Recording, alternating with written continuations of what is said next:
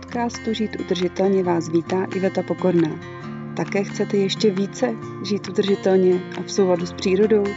Dozvědět se více o permakultuře, regenerativním zahradničení, cirkularitě, ekologickém přístupu k žití. Myslím, že nejlépe se naučíme od zajímavých osobností, které se s námi podělí o své příběhy a inspirativní myšlenky. Začínáme!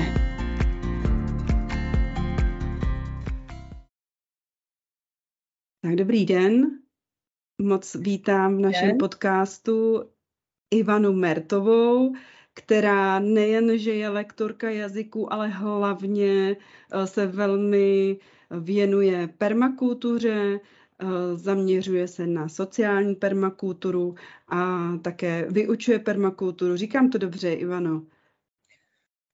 No, víceméně jo, učím méně permakultury, než bych chtěla.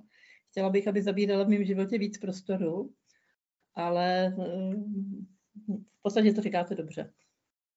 A chtěla bych se vás zeptat hnedka na začátek, jaká byla vaše cesta k permakultuře, jak jste se dozvěděla, že něco takového vlastně existuje? No, já jsem k ní přišla asi někde na internetu, protože já jsem i docela jako přes ty počítače a dost času strávím u počítače, tak jsem viděla prostě videa lidí, který se zabývají nějakým zahrádkařením nebo takovýma projektama na pěstování zeleniny nebo na udržitelné bydlení. A vypadalo to, že si to jako dost užívají. A to byla doba, kdy vlastně na mě dolíhalo víc věcí jakoby osobně, pracovně, plus, že jo, slýcháme o té klimatické změně a různých těch ekologických problémech. A i když je to už pár let zpátky, tak prostě já jsem viděla lidi, kteří nekecají, nehroutí se a řeší něco. Jo? Mm-hmm. A to pro mě bylo hrozně přitažlivý, tak já jsem se začala zajímat víc o to, co ta permakultura vlastně je. A zjistila jsem, že i tady u nás máme organizaci permakulturní a že tady spousta lidí, kteří se tím zabývají. Takže tohle mě přivedlo k permakultuře, k takový tý, řekla bych, zahradní. Mm-hmm. Ale pro vás samozřejmě permakultura má širší pojetí, je to tak? No, docela určitě, protože pro mě permakultura je vlastně proměna. Je to jiný způsob, jak ty věci dělat. Když děláte permakulturní zahradu, tak to je o tom, že potřebujete uspokojit nějakou svoji potřebu, zejména teda potřebu jídla, že jo, na té zahradě a zároveň ale chcete co nejvíc dát prostor v té přírodě. Prostě neurvat si to z té přírody, neničit víc, než je nezbytně nutný.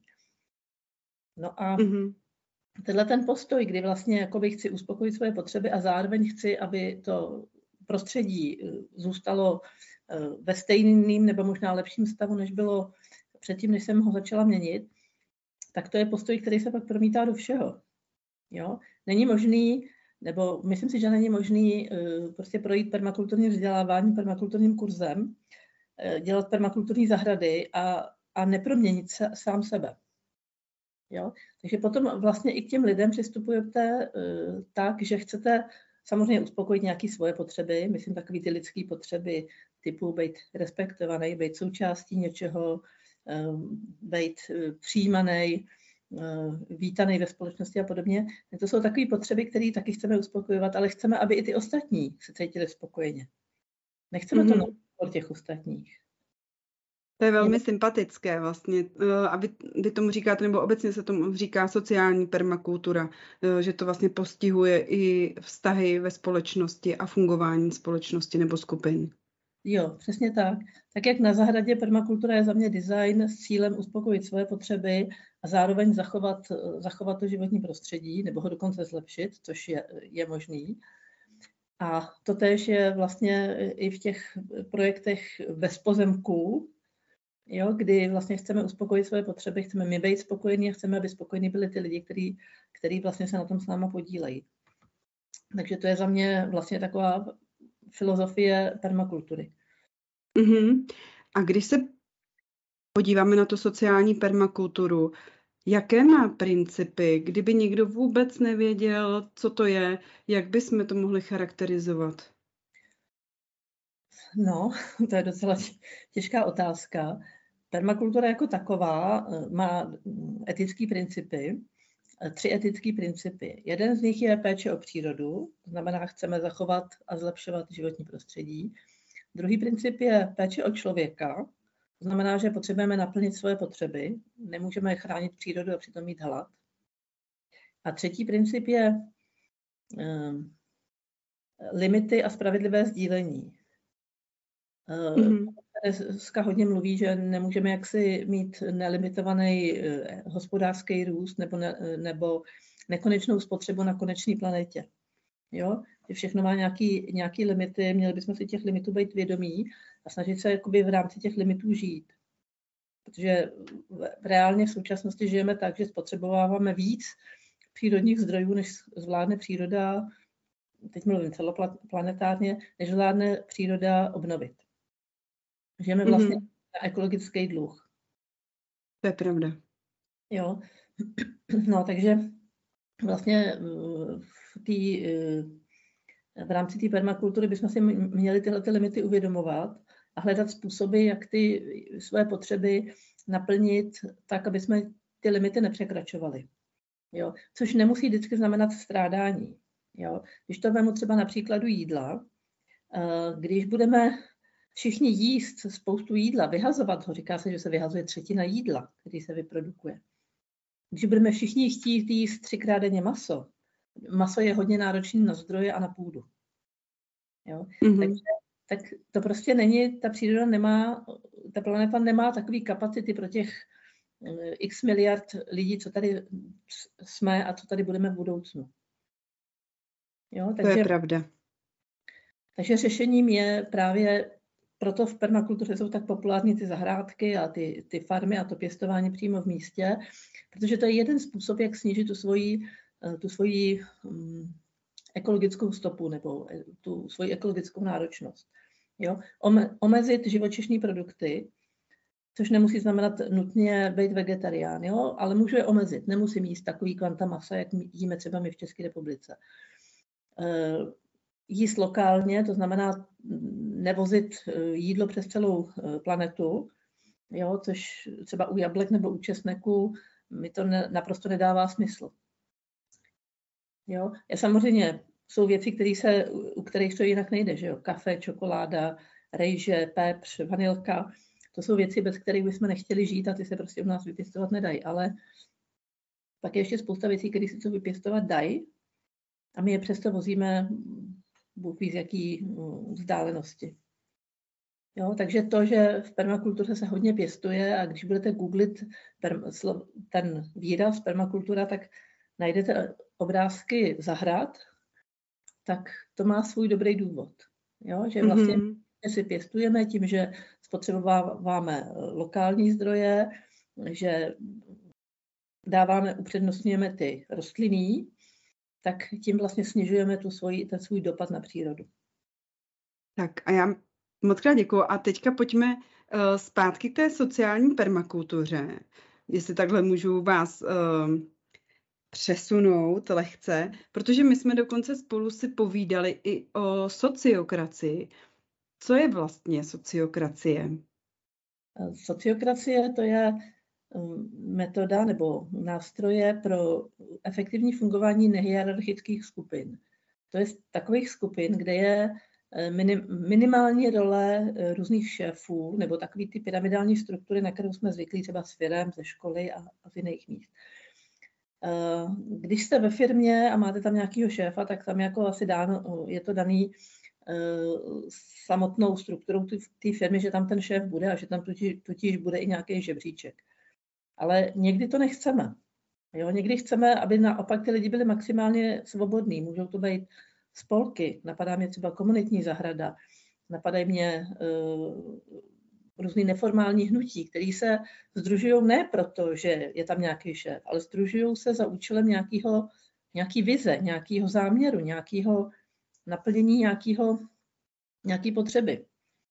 Jo? A tam není žádoucí, aby byla hierarchie. Tam je naopak žádoucí, aby všichni byli pokud možno si rovní. Ano. A ten háček je v tom, že my jsme zvyklí na ten šéfovský systém, na takový to ten je lepší, ten je horší. Jo? A to fungování tam, kde jsme si rovní, nám občas dělá potíže, a zvlášť, když je to třeba větší skupina. Protože nezbytně nutně v té skupině dřív nebo později narazíte na to, že někdo má jiný názor, ale je o tom svým jiným názoru stejně přesvědčený jako vy. Jo? A musíte se nějakým způsobem domluvit. Nebo... On vlastně je kolikrát těžký i v rámci rodiny nemít tu hierarchii, je to tak? Jo, přesně tak. Pořád ještě máme takový ten model, že chlap je ta hlava rodiny a žena je ta, prostě co ho podporuje a tohle. Jo? Což je zase za mě hierarchie, která nemusí být nutná. Jo? Neříkám, že to v některých rodinách nemůže fungovat, že to některým lidem nemusí vyhovovat. Jo? Ale třeba mě osobně to nevyhovuje. Jo? Já osobně prostě nemám ten pocit, že bych měla být ta druhá a že by prostě všechna rozhodnutí měl dělat ten muž, nebo důležitá rozhodnutí. Jo? Myslím si, že v té rodině i v tom týmu, jakýmkoliv, prostě ty lidi, kterých se to rozhodnutí týká, by se na ně měli podílet.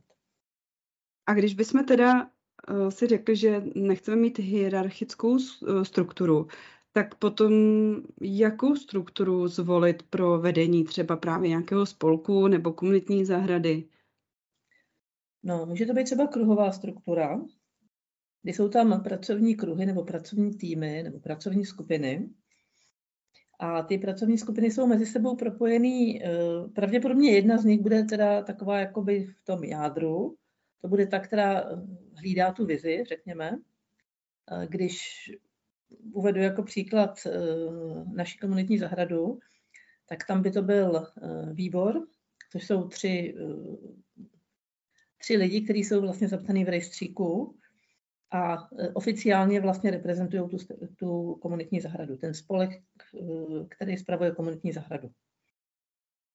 No pak tam ale můžou vznikat další pracovní kruhy nebo pracovní skupiny. Může tam být pracovní skupina zahradníků, může tam být pracovní skupina pro uspořádání nějaký akce na té komunitní zahradě, může by tam být pracovní skupina, pokud bychom třeba měli web a dělali nějak jako hodně na webu, tak pracovní skupina web, nebo web a sociální sítě. Jo? A to jsou skupiny, které vlastně jakoby taky slouží tomu záměru provozovat komunitní zahradu a šířit nějaký ten udržitelný způsob života, ale specializují se na nějakou její část, nějaký fungování. Každá ta skupina má vlastně, je definovaná funkcí. Není definovaná tím, kdo tomu šéfuje, že ten šéf tam ani být nemusí, ale je definovaná tím, jakou plní funkci. A s tím ještě vlastně souvisí to, když my jsme se bavili o tom, že ve firmách jsou vlastně definované pozice a pozice rovná se jeden člověk, kdežto v tom sociokratickém fungování týmu nebo skupin jsou definované takzvané role. Můžete to dál rozvést, jak si představit tu roli? No, role je něco jako funkce, kterou je potřeba naplnit. Já si to někdy představuji jako tričko. Jo? Jakože ve chvíli, kdy jdu jako dobrovolník na stánek někam a navlíknu si na sebe tričko, na kterém je napsáno dobrovolník té a té organizace, tak v té chvíli plním nějakou roli. Ve chvíli, kdy vlastně akce skončí, tričko sundám a přejdu do jiné role. Jo? Třeba do jiného týmu, třeba do týmu rodina a převezmu pro tu chvíli roli toho, kdo připraví večeři. Mm-hmm. Jo? Takže role je funkce. A možná v té rodině se to tak jako, je ten příklad takový jako nejsnáz pochopitelný, že v každé rodině, každá rodina potřebuje peníze, že jo? A ty peníze tam přinášejí různý lidi. Jo, takže se může stát, že máte rodinu o 4 lidech a z toho 2 lidi tam přinášejí peníze. Manžel přináší peníze, matka přináší peníze a možná přináší peníze ještě jedno z dětí, který třeba pracuje nebo má brigádu. Jo? A to znamená, že ta role nositele peněz, role toho, kdo přináší peníze do rodiny, se tady vlastně rozděluje mezi 3 lidi. Ale ty 3 lidi mají víc rolí, než jenom tuhle. Mm-hmm. On ten tatínek může mít, nebo i maminka, můžou mít roli řidiče. To znamená, když je potřeba někam dojet, tak 15letý dítě ještě řídit nemůže. A nicméně tatínek, maminka se o to podělí, o to řízení. Jo? Zase sdílejí nějakou roli. Plní nějakou funkci, naplňují nějakou funkci. Mm-hmm, ano. A když bychom chtěli mít tedy více, řekněme, sociální, sociokratickou strukturu, tak tam se neuplatňuje už jako většinové hlasování. To není vhodná metoda, nebo jakým způsobem se tahle skupina má rozhodovat, aby se teda dostalo na všechny, a protože pak ta většina taky reprezentuje určitou hierarchii, což si myslím, že tím pádem není v souladu s myšlenkou sociokracie. Mm-hmm. Většinové hlasování, takový to, kdo je pro, kdo je proti, kdo se zdržel, jo, a většina převálcuje tu menšinu. To samozřejmě známe, funguje to, ale není to úplně to nejlepší, co můžeme mít, jo, protože vycházíme z toho, že když teda jedna polovička nebo část lidí, převažující část lidí má nějaký názor, takže ten názor je správný, nebo ten nápad, že je dobrý. Ona to nemusí být pravda. Ono se může stát, že v celé té skupině je být třeba jeden člověk nebo 2, 3 lidi, který mají vůči tomu návrhu, kterým se hlasuje, mají vůči němu vážný výhrady, logické výhrady, mají logické důvody, proč jsou proti, a v tom většinovém hlasování vlastně my je nevslyšíme. Jo? My je vlastně jakoby převálcujeme, řekneme prostě Franta, Pepa a Honza jsou proti, zapíše se to do zápisu a neřeší se to dál. V sociokratickém hlasování se hlasuje jinak. Tam se hlasuje tak, že buď můžete souhlasit, nebo můžete mít nějakou, jak to říct, nějakou obavu nebo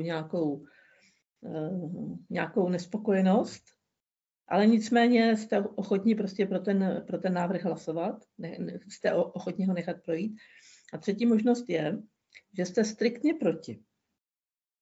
A co je rozdílného v sociokracii, pokud je někdo striktně proti a přinese skutečně jako dobrý důvod, proč je proti, tak ten návrh neprojde. Jo? Stačí, aby tam byl jeden člověk, který je proti. Mm-hmm. To samozřejmě může být kontraproduktivní. Samozřejmě může se stát, že tam budete mít ve skupině člověka, který vám zablokuje úplně všechno. Jo? To se potom dá ošetřit třeba tak, že si lidi stanoví pravidlo, že jeden nebo dva tyhle ty názory proti, že návrh může být přijat třeba přes jeden nesouhlas. Mm-hmm. Je to na té skupině. Pokud víte, že se vám něco takového může stát, napadá mě třeba společenstvo nájemníků, jo, tam je relativně dost lidí a vždycky můžete čekat, že tam někdo takovýhle bude. Takže dá se to ošetřit samozřejmě. Jo. Tam je důležité to vyslechnout lidi, kteří mají nějaký problém s tím návrhem, protože dost často mají logický důvod. Mají velmi dobrý důvod, proč zvedají ruku proti. Jo? A někdy to může být třeba jenom obava, jenom prostě si nejsem si jistá, jestli to je třeba legální, to, co teďka vymýšlíme. Jo? A pak to není, že bych prostě chtěla zastavit. Napadá mě příklad. Potřebujeme peníze, spolek potřebuje peníze, no tak uděláme kasičku a budeme s ní chodit po ulici a vybírat od lidí. Jo?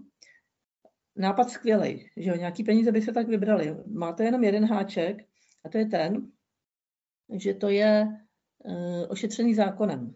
Že podobné sbírky jsou ošetřený zákonem a není možný jen tak prostě chodit po ulici a vybírat peníze. Jo? A pokud tam máte jednoho jediného člověka, který tohle ví nebo tuší, jo, tak ten vás může uchránit, když ho vyslechnete, tak on vás uchrání před velkýma problémama. Jo? On vás uchrání před tím, abyste dělali v dobrý vůli něco, co je vlastně nelegální. Mm-hmm. Jo? Takže i jeden člověk, každý člověk je důležitý. Ono totiž za tou sociokracií nebo u počátku té sociokracie bylo náboženské hnutí kvekerů, oni hlásají to, že každý člověk má vlastně přímý přístup k Bohu, že není potřeba mít nějaký prostředníky, kněží a podobně, že Bůh může promluvit slovy kohokoliv, a to nejenom muže, ale i žen nebo dětí. A pokud slovy kohokoliv může promluvit Bůh, no tak musíte každýho poslouchat, že jo? Takže to je ta myšlenka za tou sociokracií. Proto každý hlas je důležitý a každý hlas je potřeba vyslechnout. I když samozřejmě se nám nemusí líbit, co ten druhý člověk říká. A když se bavíme o té sociokracii, má nějaká úskalí ta sociokracie, situace, kde se jako nedá použít? No, docela určitě ji nemůžete použít tam, kde tu hierarchii chcete.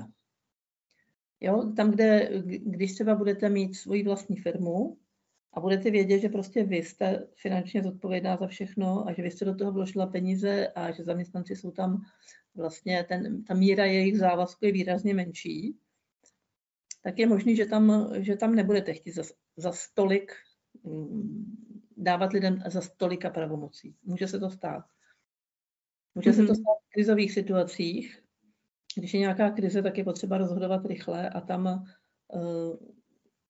ta sociokracie vyžaduje, nebo v sociokratických skupinách je potřeba se domluvit. To znamená, že občas mluvíte o věcech díl, než kdyby prostě někdo přišel, bouchl do stolu a řekl, bude to tak a tak.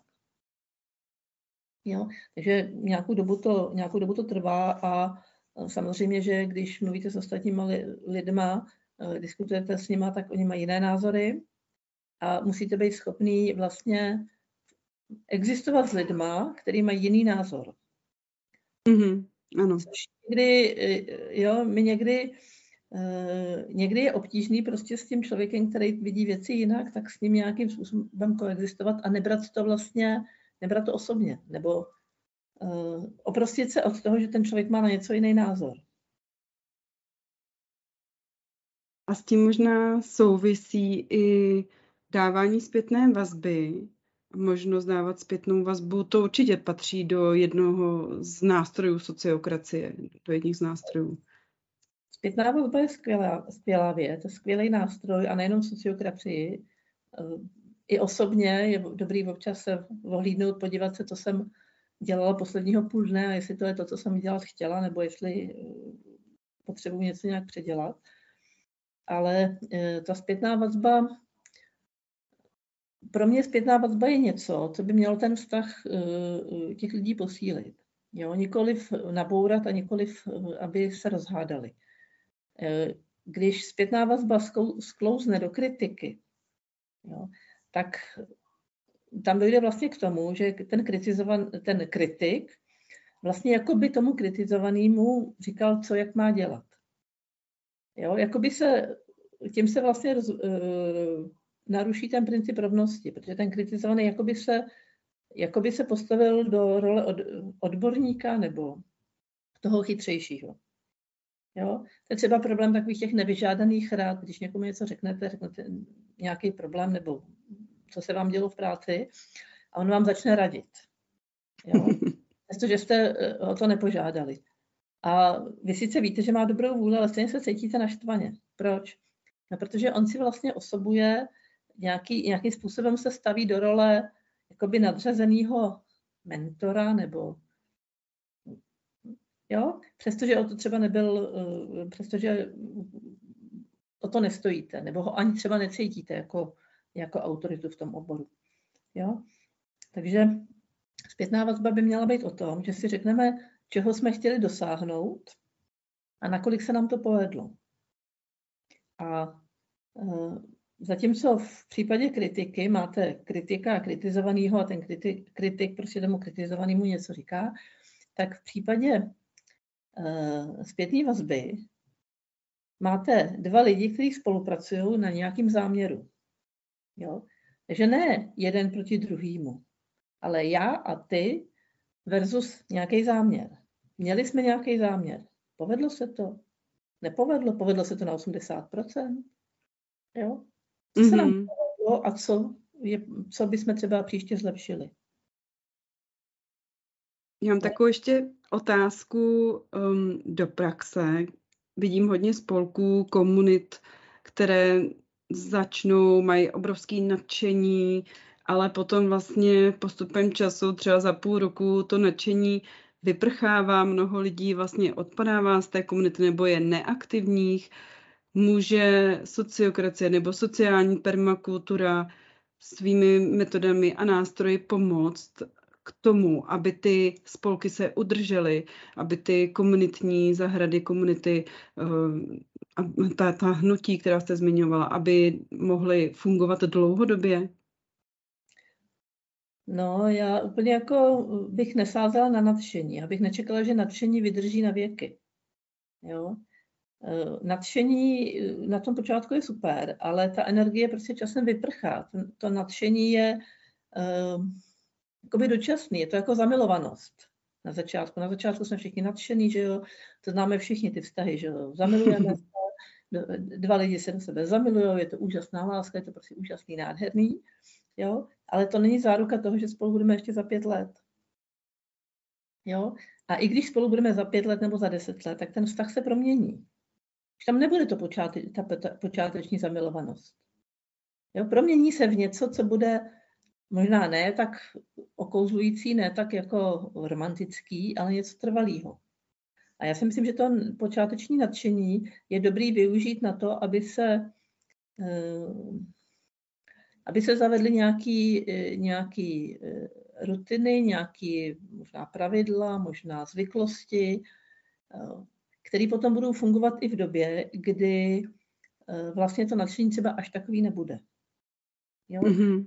Když to vemu jako příklad třeba ze spolku, ve kterým jsem byla, a to byl spolek, který každých 14 dní jsme dělali online setkání. No a protože ty online setkání vznikly vlastně v době, kdy že, někdy za covidu, kdy nic jiného jsme nemohli, tak jsme dělali tohle. A na to, aby to pokračovalo, už jsme nepotřebovali nadšení. Jo? Prostě už se to stalo zvykem, už jsme si na to zvykli, víme i, jak to funguje, víme, kdo komu pošle zápis, kdo komu pošle program, kdo kdy máme dát podněty do programu a podobně. A teď vlastně už nepotřebujeme tolik toho nadšení, protože už je to zavedená praxe. Mm-hmm.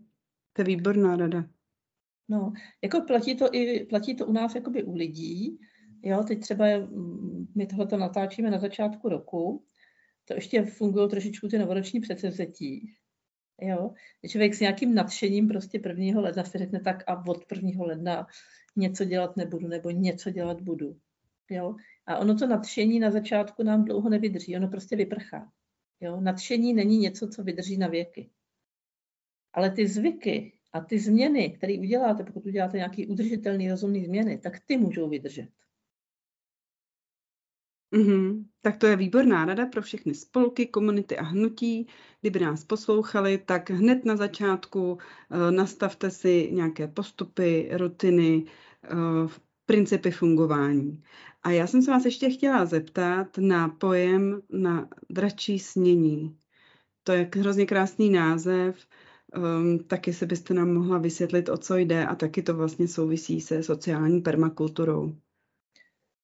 Tam je to určitě patří do sociální permakultury. Ta sociokracie, o které jsme se bavili doteďka, tak to jsou vlastně, to je to každodenní fungování. Kdybych to přirovnala k domu, tak sociokracie je takový to každodenní, uvařit, uklidit, vyprat, jo, takový to každodenní fungování, který se pořád opakuje. A dračí snění, neboli Dragon Dreaming, se hodí pro projekty, to znamená nějakou časově a obsahově ohraničenou změnu. Třeba v případě toho domu by to byla třeba výměna oken. Jo? Že víte, že to je prostě nějaká změna, kterou uděláte a někde v čase skončí. No a Dragon Dreaming je to inspirovaný kulturou australských domorodců a oni hodně dávají důraz na snění. My bereme sny, a to i ty noční, i to denní snění, bereme jako nějakou takovou soukromou věc. Jo, něco se mi zdá a protože to je moje věc. Oni berou snění jako vlastně projev, teď nevím, jak to dobře říct, projev vesmíru nebo projev Matky Země. A ten sen vlastně se projevuje skrze vás a vy byste ho měli nějakým způsobem sdílet. No a my vlastně, když pracujeme, tak hodně pracujeme. Plánujeme a pracujeme. A plánujeme a pracujeme. A něco nám tam chybí. Chybí nám tam právě ty emoce, ty sny, ty touhy. A dračí snění k tomu plánování a pracování ještě přidává dvě další fáze. A to na začátku je snění a na konci je oslava. Když říkám oslava, tak tím není úplně tak míněno bujará oslava, jakože bouchám šampaňský a tohle, což taky můžeme sledovat. Ale důležitý je v rámci té oslavy nebo v rámci toho cyklu vlastně se vrátit zpátky v myšlenkách a říct si, co se povedlo, co se nepovedlo, jak dál. Jo? Takže celý ten cyklus potom je na začátku nějaký snění, což je strukturovaný proces. To je vyloženě strukturovaný proces skupinový. Trošičku se to podobá brainstormingu, kdy potřebujeme od lidí slyšet, potřebujeme jim umožnit, aby řekli, co všechno v rámci toho daného projektu potřebují nebo toho daného záměru. Pak je další fáze. Můžete uvést nějaký konkrétní příklad? Vy jste říkala, že jste byla v nějaké komunitě a tam jste vymýšleli vlastně fungování té komunity jako takové. Jo, bylo to vlastně příprava na kurz, kdy jsme navrhovali nějaký pozemek. Pozemek patří, vlastně spravuje ho velká skupina lidí a my jsme potřebovali vědět, co vlastně ta skupina lidí na tom pozemku chce. Jaký jsou záměry, jaký vlastně tužby ty lidi mají. Myšleno jakoby jednotlivci. Jo? A vyšlo tam z toho spousta, několik desítek různých zajímavých nápadů.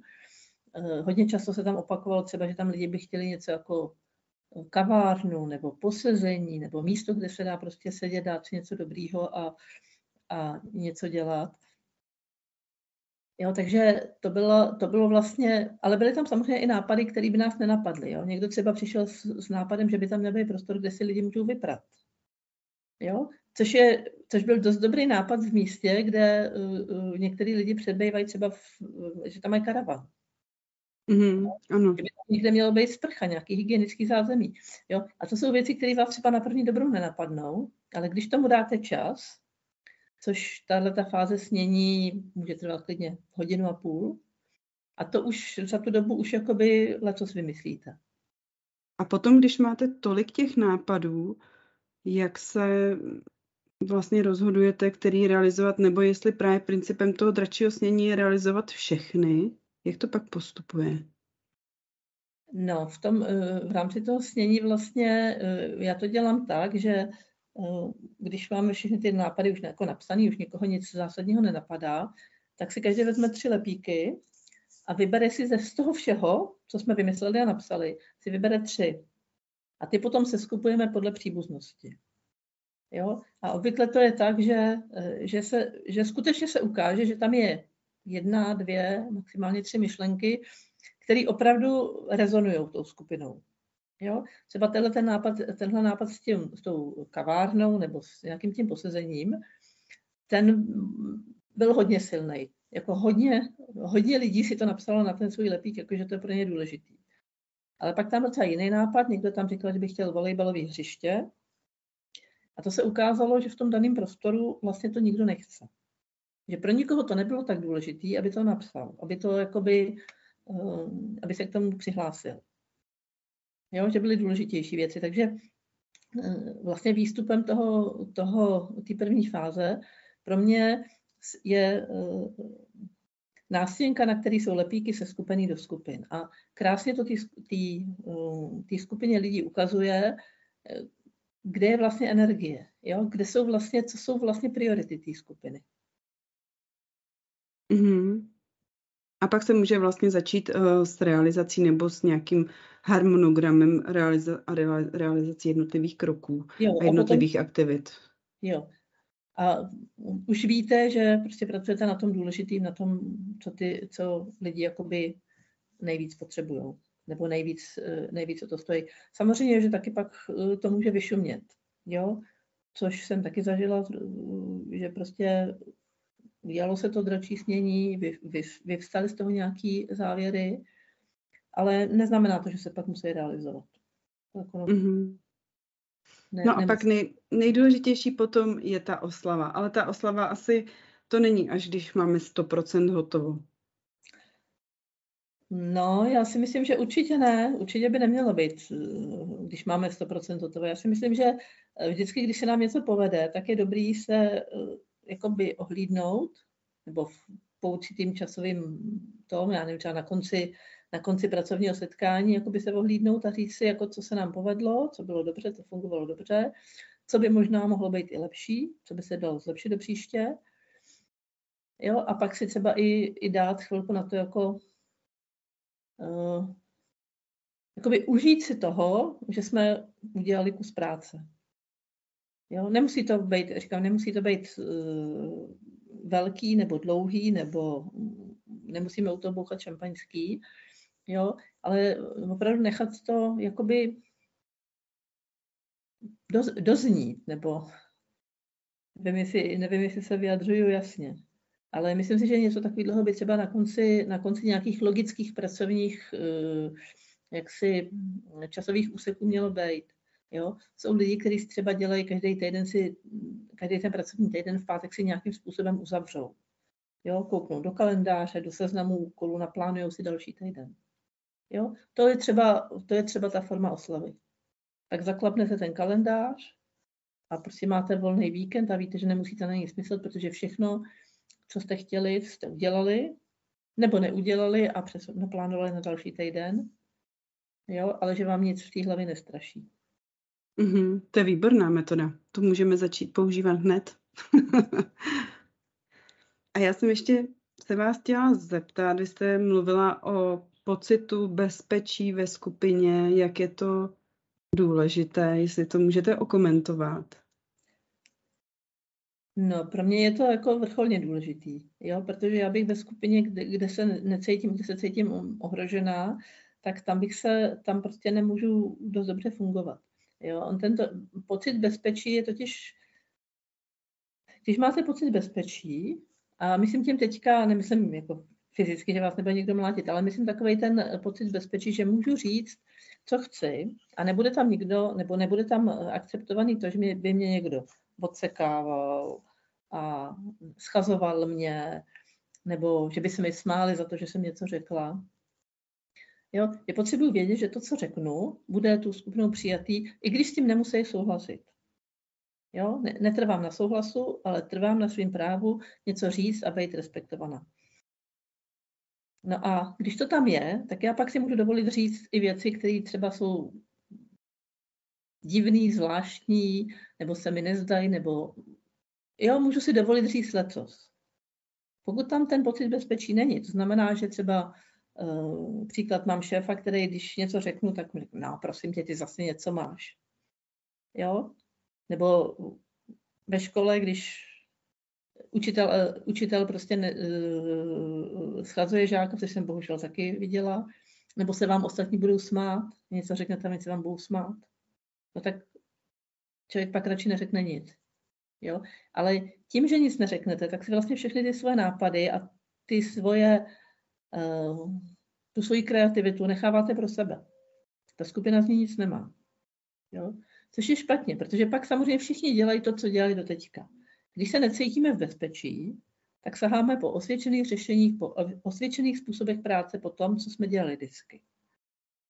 No ale když jsme to dělali vždycky, tak to dělají i všichni ostatní a nic nového nevytvoříme. Zůstaneme v tom šedém průměru. Na to, aby jsme mohli tvořit něco nového, na to, aby jsme mohli přispívat k nějaký změně, tak potřebujeme být v bezpečné skupině, kde si můžeme dovolit říct vlastně i to, čím se nejsme jistí. Protože nové věci jsou vlastně už z té povahy věci, nové věci a nové způsoby jsou vždycky riskantní. Jo? Když zkoušíte nový recept v kuchyni, tak ani po 30 letech vaření nemáte jistotu, že to bude dobrý. Jo? Jako jídlo, které jsem vařila už 100krát, tak tam vím, jak to udělat a vím, že dobrý bude. Jo? Ten výsledek tam znám. Ale když dělám něco úplně nového, tam ten výsledek neznám. Tam i při vší snaze se může stát, že se to nepovede. Jo? A potřebuji vědět, že se mi rodina za to nevysměje, že se mi nepovedlo jídlo, jo? nebo že nebude kvůli tomu, já nevím, hádka nebo něco. A pak si můžu dovolit zkoušet a pak si můžu dovolit vymýšlet jídla a vlastně obohacovat tu rodinu tím, že vymyslím něco nového. To je krásný příměr s tím vařením. Já moc krát děkuju, protože jsme zmínili toho opravdu hodně a doufám, že jsme dali návod na správné řízení skupin, na to, jak se dobře rozhodovat, na to, jak si třeba rozdělit role a co to je role versus pozice, jakým způsobem třeba navodit pocit bezpečí v té skupině a jak udržet i fungování komunit, skupin, spolků a hnutí. Neposlední řadě taky bylo zajímavé určitě to dračí snění pro vytváření nových projektů a generování zajímavých a inovativních myšlenek. Já vám moc krát, Ivano, děkuju, bylo to úplně super. A já bych tady rozhodně chtěla zmínit, že máte webovou stránku, která se tomu věnuje. Jo, mám webovou stránku, mám vlastně dvě. Jedna se jmenuje Městská permakultura, druhá stránka se jmenuje Sociální permakultura. .cz, ano. A ta sociální permakultura se věnuje hlavně právě těmhle metodám, jak fungovat nejenom ve skupině, ale i metody vlastně toho, to dračí snění je tam zmíněný, je tam zmíněna nenásilná komunikace, je tam zmíněna designová síť podle Luby Metnamara, což je vlastně metoda, jak designovat nebo jak pracovat s projekty. To je taky určitě jedno zajímavé téma. A ten projekt Městská permakultura, ten je zase o tom, že vlastně většina lidí, 3/4 lidí v České republice žije ve městech a tudíž ta klasická permakultura na velkých pozemcích pro ně není jakoby dostupná, ale přesto chtějí nějaké změny v tom životě dělat. Takže z tohohle důvodu jsem vytvořila tuhle stránku a občas tam sdílím nějaký nápady, které jsou zvládnutelné občas i v paneláku. I na balkóně například. Na balkóně. Bezvadný. Já vám moc krát děkuju. Doufám, že jsme všechny inspirovali, že hnedka poběží na webové stránky, případně se mohou přihlásit na vaše kurzy, které pořádáte mimo jiné i na téma sociokracie. A já doufám, že zase v budoucnu spolu pohovoříme třeba na téma té městské permakultury. No, já děkuji moc za pozvání. Bylo to fajn si popovídat a sociokracie nebo sociální permakultura je něco, o čem já si budu povídat kdykoliv. Tak jo, děkujeme. Naschledanou. Naschledanou.